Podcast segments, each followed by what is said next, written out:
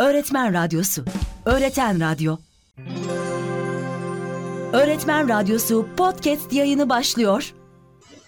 Tamam, şu an yayındayız. Evet, merhabalar. Evet, merhabalar. Böyle bir yayındayız dedikten sonra bir insan ister istemez bir şey oluyor değil mi? Böyle. Evet, aynen. Evet, ben de onu fark ettim. Seni karşıma alayım, tamam. Şimdi tamam.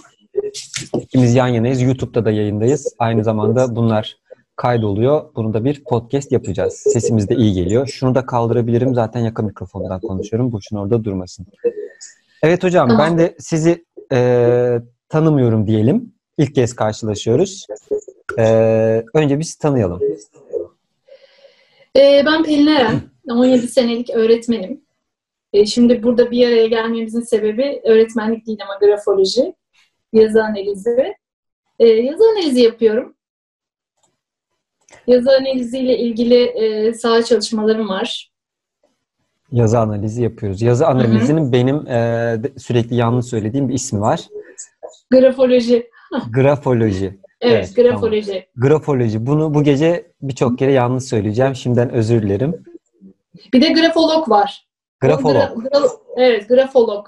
Grafoloji yani işiyle kişi. Evet. Grafolojiyle uğraşan kimselere grafolog deniyor. Tamam. Bir şey rica edeceğim sadece. Benim sesim nereden duyuyorsun? Onu birazcık kısar mısın? Azıcık bir şey. iPad'den duyuyorum. Azıcık kıssan yeterli. Tamam. Tamam. Şimdi iyi mi? Çok daha iyi. Tamam ama ben duyamıyorum. Tamam, o zaman biraz açabilirsin. Sorun değil. Tamam. Şimdi nasıl? Tamam, iyi. Tamam. Peki o zaman şuradan başlamamız lazım sanırım. Yazı analizi nedir? Yazı analizi, grafoloji aslında grafik bir teknik. Yani bizim kağıt üzerinde yazıp çizdiklerimiz, bizim sinir sistemimizden gelen bilgiler ve biz onları değerlendiriyoruz. Yazı analizi budur. Kağıt üzerinde yazıp çizdiğimiz her şey, şekiller ya da tüm grafik üretimi aslında projektif bir şey. Yani bizim içimizdekini dışarıya, kağıdın üzerine yansıtan bir şey. Yazı analizi de bu çıkan şekilleri, yani yazı gibi bakmayalım buna. Aslında kalemin ürettiği bir şekil olarak bakalım. Bu şekillerin analizine de yazı analizi deniyor. Çok kısaca yazı böyle. Analizi deniyor. Bilimsel adı da, bilim adı da grafoloji. Grafoloji. Bununla ilgilenen kişilere de grafolog. Grafolog deniyor. Evet, gayet güzel. Peki, grafoloji bir bilim midir? Nereden geliyor? Tarihi nereden geliyor? Biz bunu neden bir bilim olarak kabul ediyoruz? Grafoloji aslında bilim olarak kabul etmeyen de var ama teknik olarak bilim. Çünkü saha çalışmalarıyla ne kadar laboratuvarda kanıtlanamasa da insan üzerinde, yani sosyoloji gibi, psikoloji gibi birçok insanla çalışıp genel yargılara varılabiliyor. O yüzden bilimdir. Hatta 1913 yılından itibaren Almanlar, Fransızlar bu işe çok ilgileniyorlar ve bunu bilim olarak kabul ediyorlar. Özellikle ilk çıkaran kişi bunu bir kimyager. Alman bir kimyager. Vücut sisteminin işleyişiyle aslında yazının da bir bütün olduğunu söylüyor. Ludwig Klages hatta isminde Alman. Çok ilgileniyorlar ve o yazıdan da insanla ilgili bizim çok fazla bilgi sahibi olacağımızı söylüyorlar. Çizdiğimiz resimlerden, şekillerden bilgi alabileceğimizi söylüyorlar. Şekillerden. Yani Japonlara, Çinlilere falan dayanıyor aslında bu ama tarihi çok karışık. İlgilenmeyen neredeyse hiçbir bilim adamı kalmamış yazı analiziyle. Özellikle psikologlar. Ama ilk bulan kişi, hatta 1913 yılında kitabı da var, Yazma ve Karakter diye. Ludwig Klages, Alman bilim adamı. Yani bilim olarak 1913'lü yıllardan beri var, 1900'lü yıllardan beri var ama öncesinde de bir tarihi var. Uzun zamanlık bir tarihi var. Tabii yani biz bir şekilde, ya düşünün mağara döneminde falan insanların ilk böyle çizip yazıp ellerine bir şey aldıkları ve İlk yapmak istedikleri şey bir şeyler çizmek olmuş. Ya bu bir şeyler çizmek olayı da bizden ayrı değerlendirilecek bir şey değil. Çünkü yine bunu bizim elimiz kolumuz yapıyor ve bir süre sonra da aslında bunu beynin yönettiği ve bizim sinir sistemimizden çıkan bir bilgi olduğu bizden de ayrı değerlendirilemeyeceği söyleniyor. Bunun üzerinde de birçok araştırma yapılıyor. Ve bazı şekilleri, bazı profillerin yaptığı, aslında kağıdı kullanma şeklimizin ya da elimizin altında ne varsa onu kullanma şeklimizin bize anlattığı söyleniyor. Ki benim saha çalışmalarımdan da %100 zaten pek şaşan olmuyor bununla ilgili.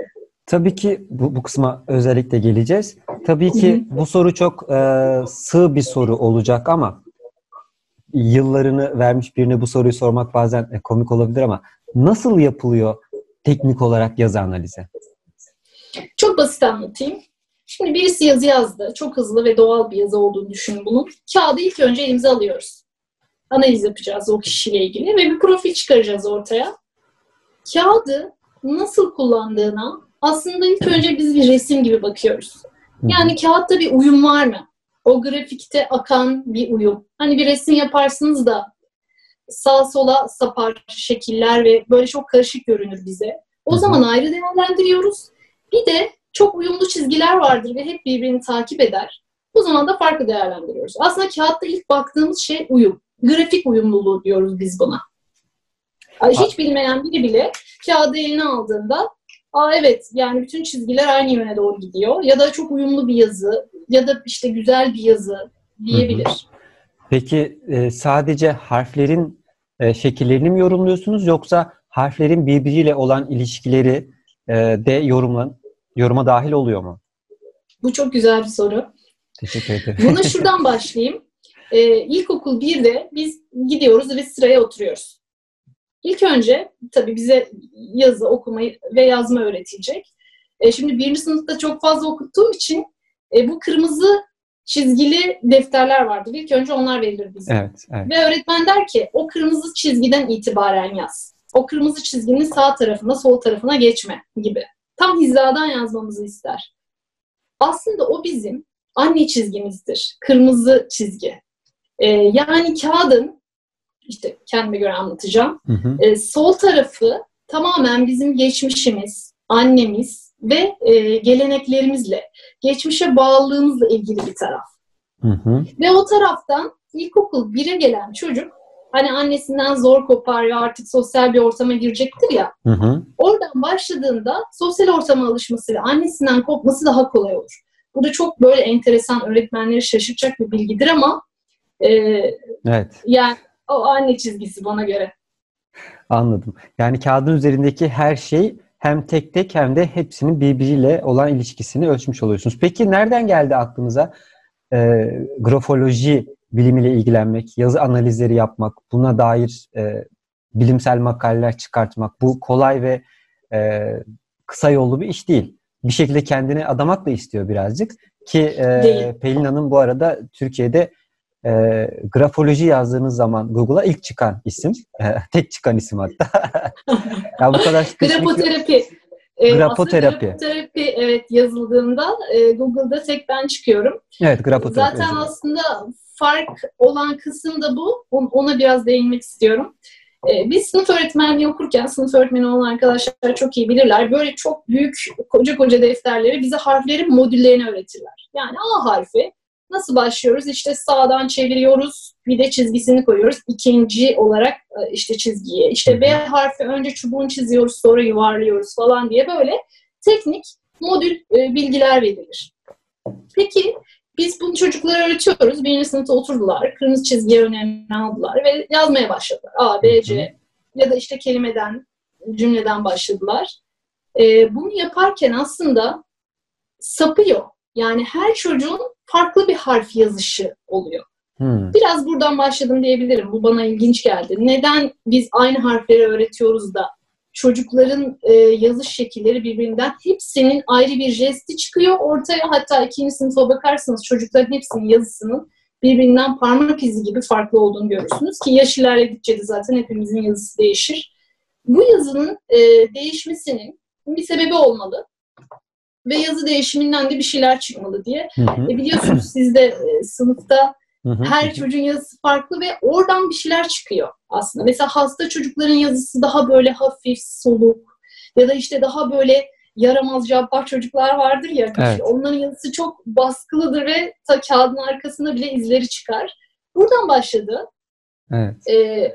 Neden değişir diye öğrencilerle beraber. Sonra bir araştırmayla işte 2-3 sene sosyal bilimler okudum. Hatta sırf bu yüzden ikinci üniversitem. İşte insan profillerini daha rahat çıkarabilmek için. Hı hı. Ve sonra böyle hani ilk bir şey öğrenirsiniz de yakın arkadaşlarınızı kullanırsınız ya, hepsinin böyle yazılarını alarak başladım. Analiz etmeye başladınız. Analiz etmeye başladım. Sonrasında da zaten işler çok ilerledi. Ve gerçekten çok büyük emek gerektiren bir iş. Yani 15 senedir bu işi yapıyorum. Şu anda hala bazı noktalara bakmadan analiz yapamam. Hı hı. Öğrencilerim de var mesela yazı analizi öğrettiğim. 1,5-2 senedir çalışıyoruz hala. Ve hala analiz yaptırmaya çalışıyoruz beraber. Zor bir iş. Anladım. Ama yani çok zevkli. Sınıf öğretmenliği ve çocukların yazısı buna başlamanıza temel sebeplerden bir tanesi. Anladım, anladım. Peki ne işe yarıyor? Bir yazıyı analiz etmek ne işe yarıyor? Bize hangi bilgileri veriyor ve biz bu bilgileri nerede kullanıyoruz? Çok güzel. Şimdi ilk önce çocuklarla başladık dedik ya, aslında buraya eklemek istiyorum. Burası çok önemli. 21 yaşına kadar çocukların yazısı çok değişir ve analiz etmek çok doğru değildir. Orada resim analizi devreye girer. 20 yaşından sonra yazı tam olarak oturur ve orada bizim istediğimiz bilgileri verir. Neler mesela? Kişisel özellikler. Kişisel özellikleri ben sizi tanıdığımda da anlarım diyebilirsiniz ama aslında biz evlendiğimizde bile birkaç sene sonra eşimizden hiç beklemediğimiz, ya ne oluyor dediğimiz karakter özellikleri görürüz değil mi? Bu iş hemen 10 dakikada ya da işte 1 saatte analiz ettiğiniz, aslında 2 sene sonra göreceğiniz çoğu özelliği ortaya çıkaran bir şey. Check-up gibi düşünün bunu. İşte yetenekleriniz mesela, kapasiteniz, zihinsel, fiziksel kapasite, geçmişle ilgili iz bırakan travmalar. Mesela şu an bizi engelleyen bir şeyler var ama onu çok çözemiyoruz. 1 milyon anımız var, hangisini çözeceğiz dediğimiz şeyler. Hatta direkt yaşa gider bunlar. Yani yaştan da buluruz bunları. Fiziksel ve psikolojik sağlık durumu, özellikle sağlık durumu ile ilgili, çok pardon, Parkinson'la ilgili dünyada çok iyi bilimsel çalışmalar var. Bunu da sonradan konuşalım. Bu çok önemli. Yalan, bir kişi yalan söyleyebilir mi? Hatta o anda yazarken ifadesinde yalan var mı? Mesela bunu da beden dilinden bulmak çok zordur. Şiddet eğilimi, intihar eğilimi. Birçok intihar notu mesela analiz ettim. Yani çok yakın, hem yakın çevremden hem de dünyada intihar etmiş birçok insanın son mektubu. Çok ciddi intihar mailleri var. Ve bu %90'dır yani %, sizi hiç şaşmaz. Ve birçok şey kişiyle ilgili. Peki bize bu bilgiler hangi alanda işimize yarıyor? Yani tamam, sosyal hayatta okey. Her evlenmemiş olan herkesin belki öğrenmesi lazım ya da bana çok fazla geliyor. Aynen yani, ya da ya da karşıdakinin yazısını göndermesi lazım size. Hani evleneyim mi evlenmeyeyim bununla diye. Kesinlikle çok geliyor ve inanın özellikle ilişkilerle ilgili yazılar geldiğinde 2 kişinin yazısını karşılaştırdığımda çok oldu. Ya da o tek kişinin yazısı eğer etikse yani o kişinin haberi varsa gibi. Baktığımda evet ya böyle bir şeyler vardı diye kişinin kafasında çok fazla oturuyor. Biz çünkü sanırım o ilk heyecanla bazı şeyleri göremiyoruz ama yazı çok net ve bilimsel olarak bize ortaya koyar kişiyle ilgili her şeyi. Profesyonel anlamda peki iş hayatında ya da iş dünyasında yazı analizleri nasıl işimize yarayabilir? Benim bununla ilgili bir bilimsel makalem var. Hatta 5. Uluslararası Ekonomik Yönetim ve Pazar Araştırmaları Kongresi'nde kabul edildi. Bu da işletmelerde yönetici seçimi ve terfi sürecinde yetkinlik belirleme araçları var. Bunlar simülasyonlarla yapılır ve pahalı araçlardır. Yani bununla girersiniz ve bu kullanılır. Fakat bu sürecin içine aslında yazı analizinin de dahil edilmesi gerektiğiyle ilgili bir makaleydi. İşe alım sürecinde özellikle. Çok işinize yarar. O kişinin yetkinlikleri. Örneğin organizasyon yapabilir mi kişi? Bu çok önemli bir özellik. Özellikle yönetici için. Ya da o gerçekten bir lider midir? Yoksa sadece günümü kurtarır kişileri yönetmekle mi idareci olur gibi. Birçok şeyi var. Yani bu özellikle işe alımla ilgili, işe aldıktan sonra o kişiyi tanıyıp da hem maliyet kaybı hem de zaman kaybı yaşamamak adına mutlaka kişilerin, ki birçok yabancı ülkede de bu yapılır, ilk önce el yazıları alınır. Bu el yazarı alındığında da aslında hangi işe uygundur o kişi? Ya da işe alındığında kalabalıkla çalışabilir mi? Ya da tek başına mı daha verimlidir? İnanın şu bile önemli, yazıda çıkıyor. İşte kişi çalışırken arkasında bir duvar olup bütün mekana hakim olduğunda çok daha verimli çalışan, verim çok yükselen kişiler vardır. Bu da yazıda çıkar ve çok yararı olur bunun. Şeyle alakası olabilir mi? Şöyle bir anım var. Şu an aklıma geldi sadece. Japonya'da okullar kısmi zamanlı bir yıllık anlaşmayla öğretmen alıyorlar. Yabancı öğretmenler alıyorlar. Ben ona başvurmak istemiştim bir dönem. Ve bütün başvuruları internet ortamında yaptığın halde senden kendi motivasyon mektubunu el yazınla göndermeni istiyorlar ve çok şaşırmıştım. Ne alaka? Hani Japonya mektup göndereceğim. Yani buradan vereyim, hani mail olarak atayım diye. Demek ki bununla alakalıymış. Tabii, hatta çoğu şirket düzenli olarak el yazısı alır. Yani Türkiye'de yapıldığını sanmıyorum ama özellikle Alman şirketlerinde bu makalemi yazarken de çok araştırmıştım. Düzenli olarak ayda bir, 2 ayda bir o kişinin verimliliğini artırmak için ya da o anda bir problem var mı? Hem psikolojik hem fiziksel bir sağlık problemi var mı diye. Yani düşünün, mesela alerjisi olan birini sahaya gönderemezsiniz. Ya da işte çok kalabalıkla çalışmak istemeyen birini dip dibe bir çağrı merkezinde çalıştıramazsınız. Bu kişi çok yetenekli bile olsa o kişinin verimini azaltmış olursunuz. Ya da çok mekanik düşünen, matematiksel düşünen birini çok sosyal, işte konuşması gereken bir işe veremezsiniz. Burada yine aslında maliyet ve zamandan çok büyük bir kazanç oluyor bu kişiyi yazıyla tanımak. Düşünsenize, bir kağıt, bir kalem çok maliyetsiz. Bir de bir uzman gerekiyor. Evet, tüm jürilerde bir uzman olması, bir grafolog olması gerekiyor. Grafolog. Doğru söylediniz. Tüm yazılar peki birbirinden farklı mı? Parmak izi gibi bununla alakalı. Tüm yazılar birbirinden farklı. Hatta aynı kişinin yazdığı, birkaç ay sonra yazdığı yazı bile değişiyor.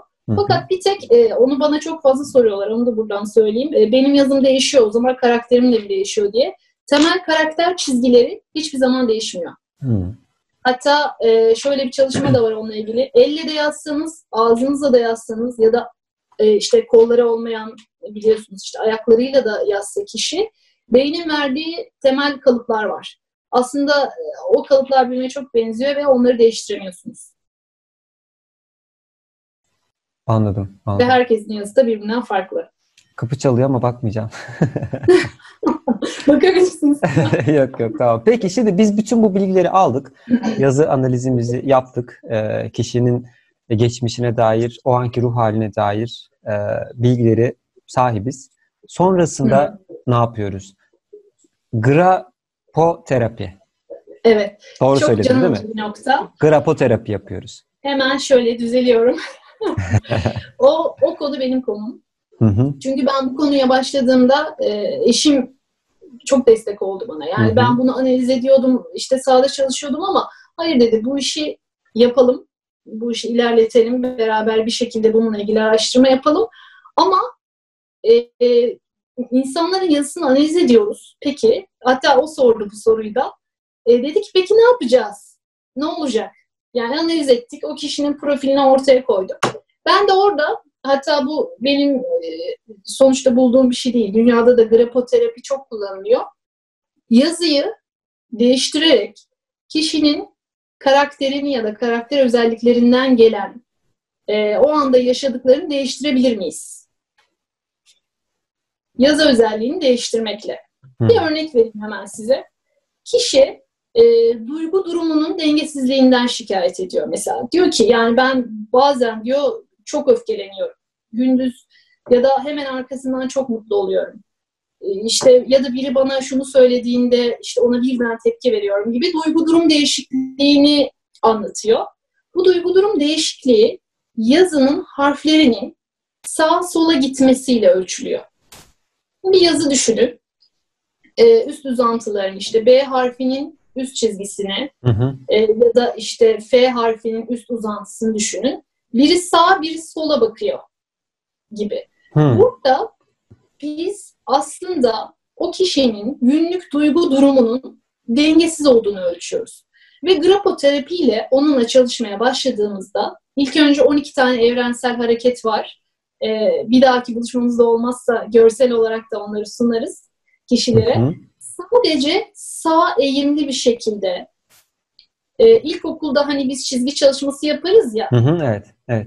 Yukarı doğru işte balonlar çizeriz. O balonların sadece sağa doğru akması. Aslında bizim sağlıklı olarak yapmamız gereken eğim olur. Yazı aynı Atatürk'ün yazısı gibi sağa doğru akmalı. Sanki rüzgar esiyormuş gibi sağa doğru bir şey düşünün. Hepsinin sağa doğru yattığını. O zaman duygu durumu dengeye oturuyor kişinin. Birçok grafitörü çalıştığım danışmanım, hatta şu anda da izliyorlarsa bilirler. Hepsi bana birkaç ay sonra şunu, artık çok fazla sinirlenmiyorum.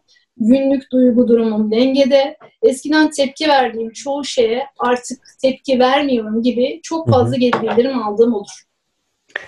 Yani o harflerin eğrilen kısımlarını gerçekten, ama tırnak içinde söylüyorum, gerçekten düzeltebilirsek duygu durumumuzda bir düzelme sağlamış olabiliyoruz. Ama bunun için de sizin önereceğiniz farklı teknikler var ve biz bunları kullanıyoruz. Tabii. Hı-hı. Peki. Evet. O zaman şu nokta geldi aklıma. Biliyorsun Türkiye'de el yazısı uzun yıllar yazmadık. El yazısı güzel yazı dersinde yazdığımız bir şeydi. İşte son yıllarda da el yazısına tekrar geçiş yapıldı. Sonra tekrar düz yazım olsa dendi vesaire vesaire.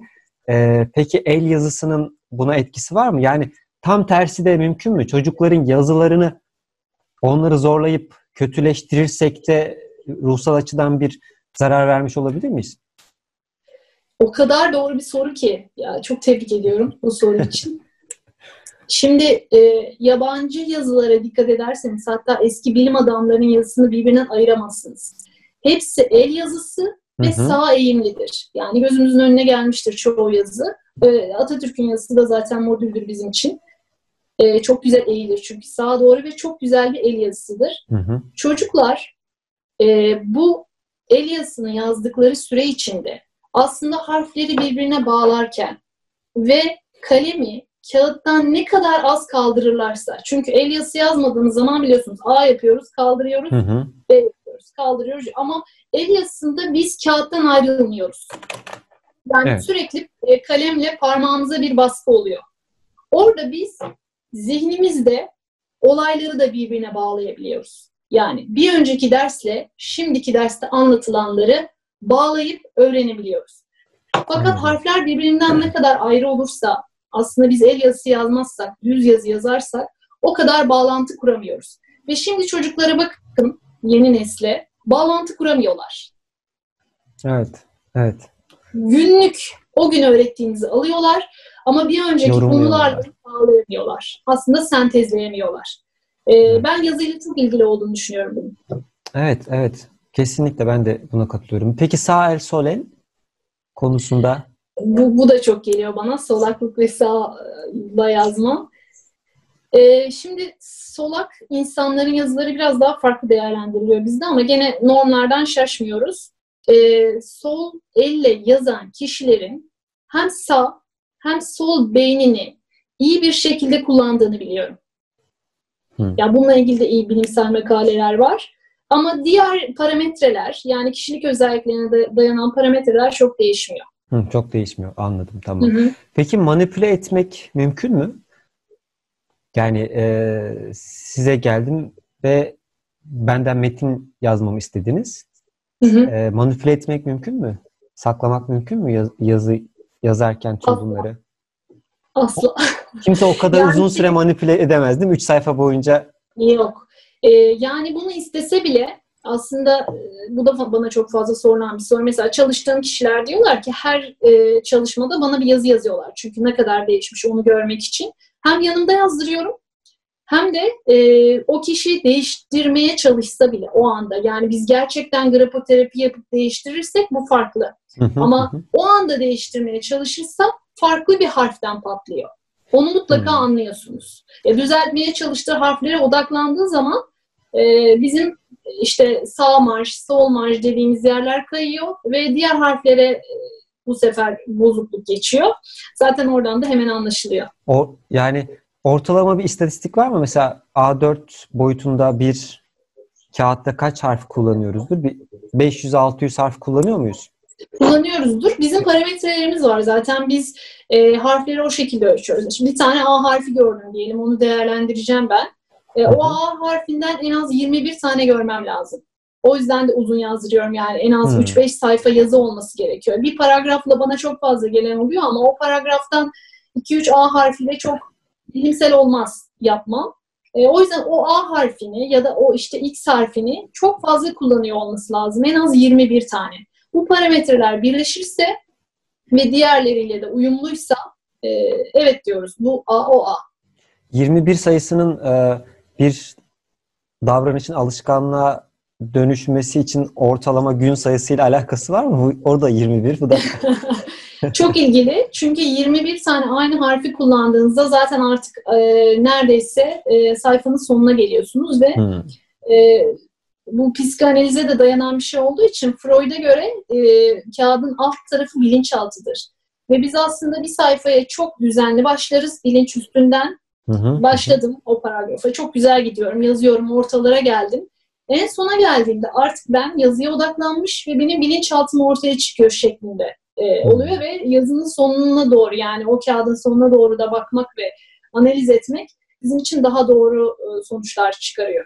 Peki yazdığım şeyin konusunun bir etkisi var mı? Yani ben şöyle yapalım.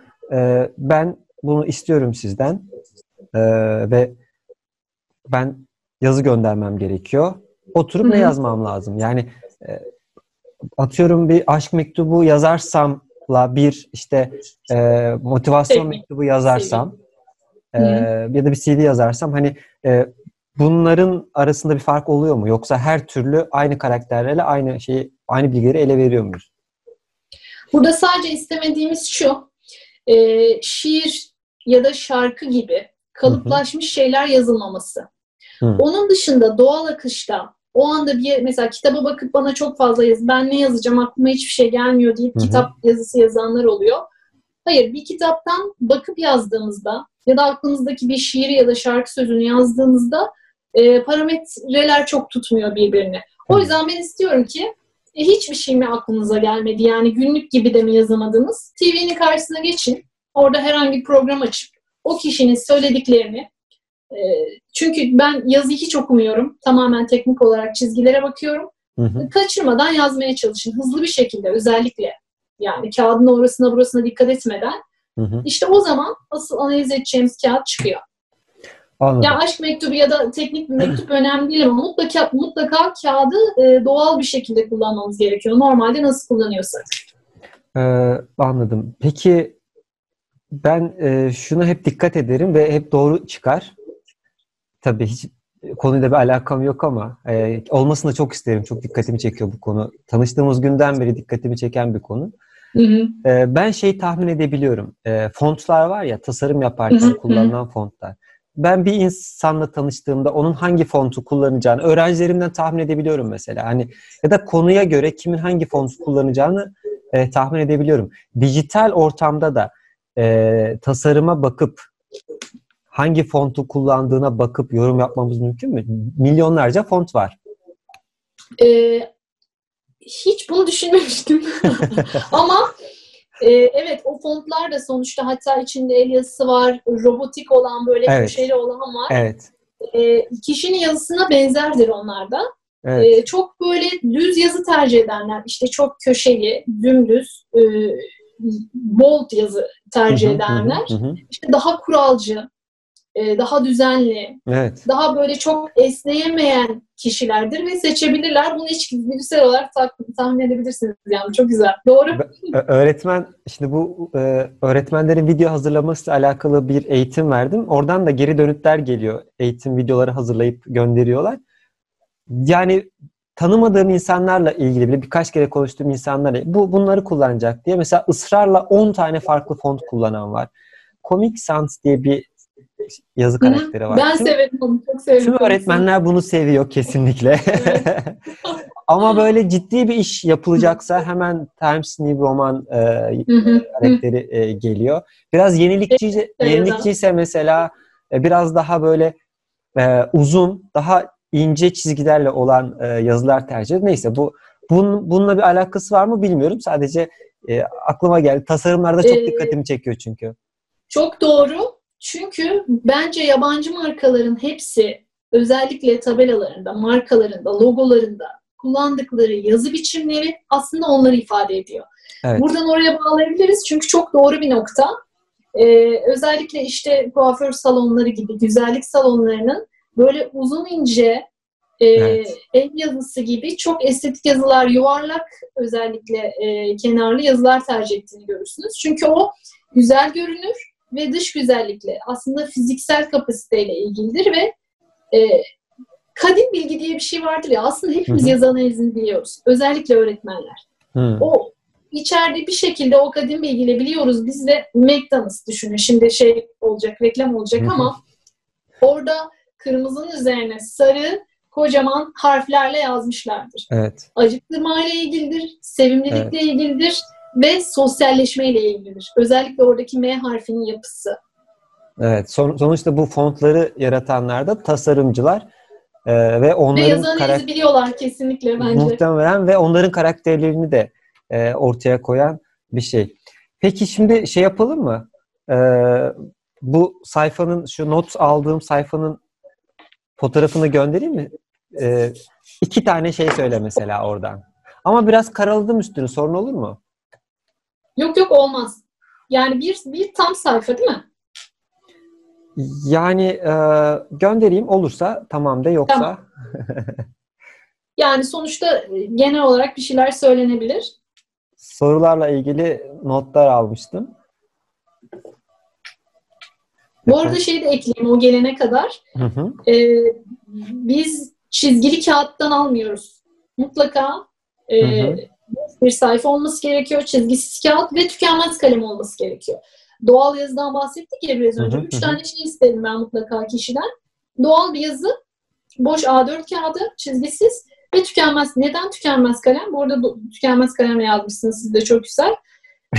Çünkü tükenmez kalem değil de diğer kalemleri kullandığınızda o kalemler kendiliğinden yazar. Yani biz o baskıları çok göremeyiz. Mesela yüksek tansiyon bizde çok yazıda hemen ilk 5 dakikada kendini gösteren bir şeydir ve tükenmez kalemle çıkar.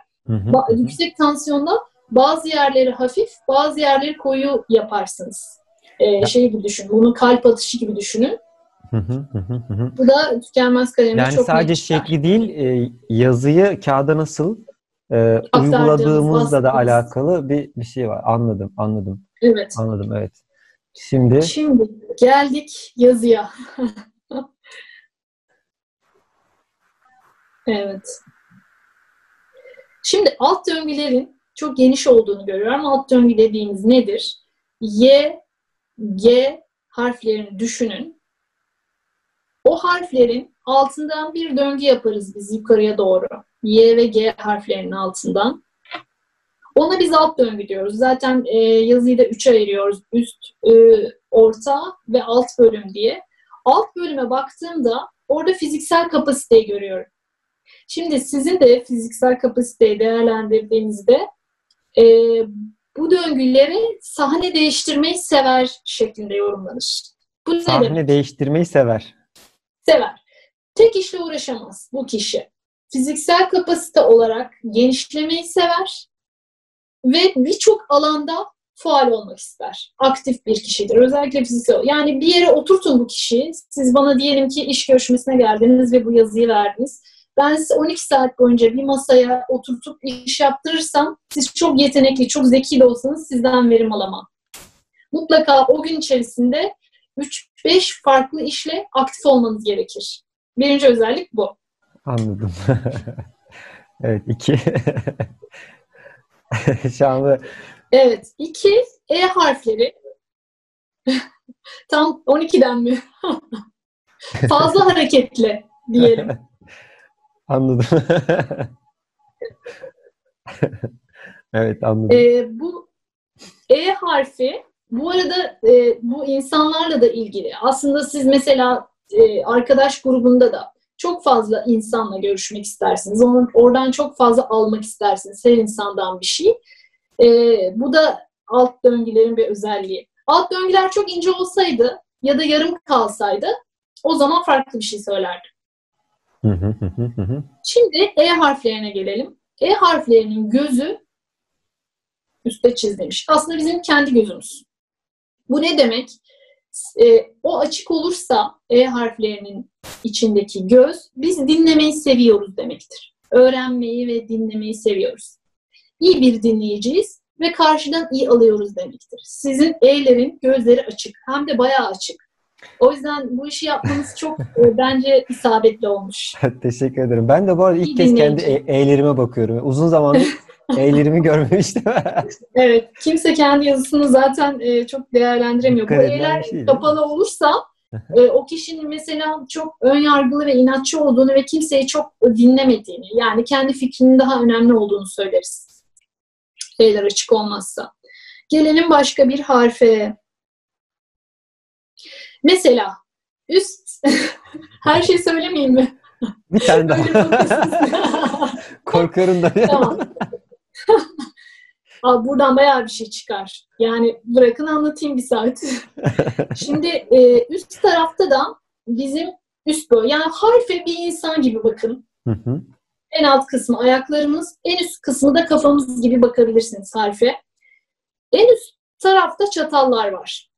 Yani böyle yukarı doğru uzatmışız ve aşağı hafif çatal gibi, bıçak gibi aşağı inmişiz. Bu baş ağrılarını gösteren bir şey. Aslında zihninizi çok fazla kullandığınızı, belki uykuyla ilgili problem yaşadığınızı ve tam dinlenmeyen zihinden de bu tarz hareketler, bu tarz böyle inişler görüyoruz. Zihinsel yorgunluk ve baş ağrılarıyla ilgili bir çizgi bu. Sağlık, sağlığa değindim buradan da. Evet, anladım. Evet. Anladım. Bir şey daha söyleyeyim. Tabii. Bir şey daha söyleyeyim. P harfleri çok dikkatimi çekti. P harfi bizim baba harfimizdir. Yani bizim babamızı gösterir. Babayla ilişkilerimizi ondan aldığımız bir şekilde özellikleri gösterir. Baba çok etkili. P harflerine kadar dikkat ettiniz mi? Evet, şu an ettim. Baba modeli çok etkili. Böyle babayla dolu neredeyse iç özünüz. Bilmiyorum, size çok model olmuş birisi gibi görünüyor. Öğretmen bazen babamda. Babam öğretmen olduğu için bütün her şeyi ilk ondan öğrendim. Ben de öğretmen oldum. Hatta okuma yazmayı bile sanki, değil mi? Evet, aynı okuma yazmayı da ondan öğrendim. Evet. Evet, süper. Başka vallahi geçelim mi? Bir tane daha, tamam bir tane daha. Tamam, bir tane daha. Beni genelde karşı taraf zorlar ama ne olur söyle diye. Ben zorlamak istiyorum da işte kameralara çık diye sonra ayrıca zorlayacağım. Evet, tamam bir tane daha o zaman. M harflerine bakın. Hı. Normalde biz aslında çok yuvarlak yazı bekleriz öğretmenlerden. Çünkü onlar çok kabul edicidir, çok şefkatlidir. Hataları çok iyi bir şekilde tolere edebilirler. Fakat sizin M harfleri farklı. Daha çok böyle mekanik düşünen, daha teknik düşünen, özellikle kendi hatalarını çok kabul etmeyen kişi harfi bu. Şimdi dinleyenler de nasıl bir M harfi diyecekler. Üçgen, iki tane üçgen düşünün. Ucu sivri. Bu M harfi aileyi ve sosyal ilişkileri ifade eder. Ailede de, sosyal ilişkilerde de daha iş odaklı. Hatayı çok kabul etmeyen ve teknik düşünen kişilerin harfidir. Tamam, bu kadar. Anladım. Evet, tamam. Evet. Vallahi güzel ya. Etkileyici bir şey yaptığınız iş kesinlikle, evet. Yani hani bu bütün bilim insanları bir büyücüdür. Onların elinde büyülü bir güç vardır. Tüm bilimler için. Bu da öyle bir şey. Aa, etkilendim. Gerçekten etkilendim. Bunu ayrıyeten konuşacağız. Bana bunu, yani ilk başta çok kızıyordum. Fal, hadi benim falıma baksana, yazı falıma diyenler oluyordu. Artık hiç kızmıyorum çünkü gerçekten insanlar böyle şeylere çok meraklı ve kendileriyle ilgili bir şeyler öğrendiklerinde de çok farkındalık inanılmaz yükseliyor. O anda bile gripoterapi başlıyor, biliyor musunuz? O anda bile. Yani ben yazıyı anlattım, analiz ettiğim anda bile beynin oyununu bozmuş oluyoruz biz aslında. Farkındalık yükseliyor ve kişi kendinin farkına varıyor. Çok seviyorum bu işi. Evet, fal kelimesi bununla yan yana getirilemeyecek bir şey aslına bakarsan. Fal. Tabii biz gelecekle ilgili de geleceğe dair bir şeyler söyler. Evet, bunda evet. Öyle bir şey yok ve bence çok mantıklı. Peki. bizi dinleyenler daha fazla bilgi almak isterlerse nerelere ulaşabilirler? Çok fazla kaynak yok bildiğim kadarıyla. Sana nasıl ulaşabilirler? Başka hangi kaynaklara ulaşabilirler? Kitaplar var mı? Makaleler var mı? Türkiye'de bununla ilgili yazılmış aslında 5 kitap var. Zaten hani Google'dan da baktıklarında ulaşabilirler. Bir tanesi 2 avukat eşin yazdığı kitap. İmza analiziyle ilgili tamamen. Bu arada imza analizini ben yazının içine katıyorum ama gerçekte uzmanlık alanım değil imza. Sadece yazıyla birleştirerek bakıyorum. Daha çok kriminal şeyler var. Yani işte imza sahteciliğiyle ilgili yazılar ve onunla ilgili örnekler var. 2 kişi var Türkiye'de. Benim de özellikle çok takip ettiğim ve tezlerini okuduğum Zeynep Bornovalı ve Nursin Marmara. İkisi de 70'li yaşlarında ve bu işe gerçekten gönül vermiş 2 bayan. Hatta bir daha evet, tekrar etsek. Zeynep Bornovalı, Nursin Marmara. Hatta biri psikolog, diğeri de bildiğim kadarıyla tercüman galiba. Klinik psikolog Nursin Marmara ve İstanbul Üniversitesi'nde doktora tezini grafoloji üzerine yazıyor 94'te. Bunun üzerine çok ciddi saha çalışmaları var.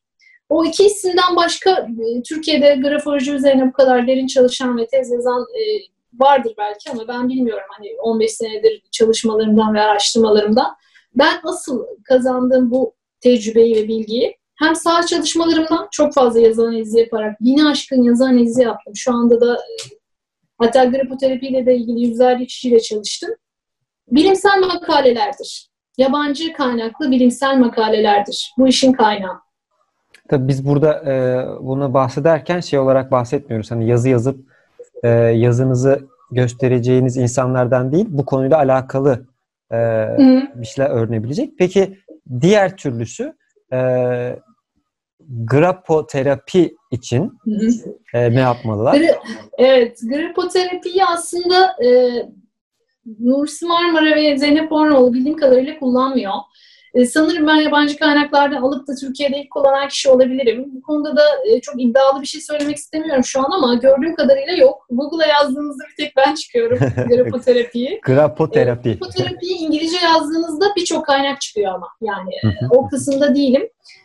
Fakat hem danışmanlarımla çalıştım hem de kendi üzerimde de denediğim çok ciddi bir şeydir grafoterapi.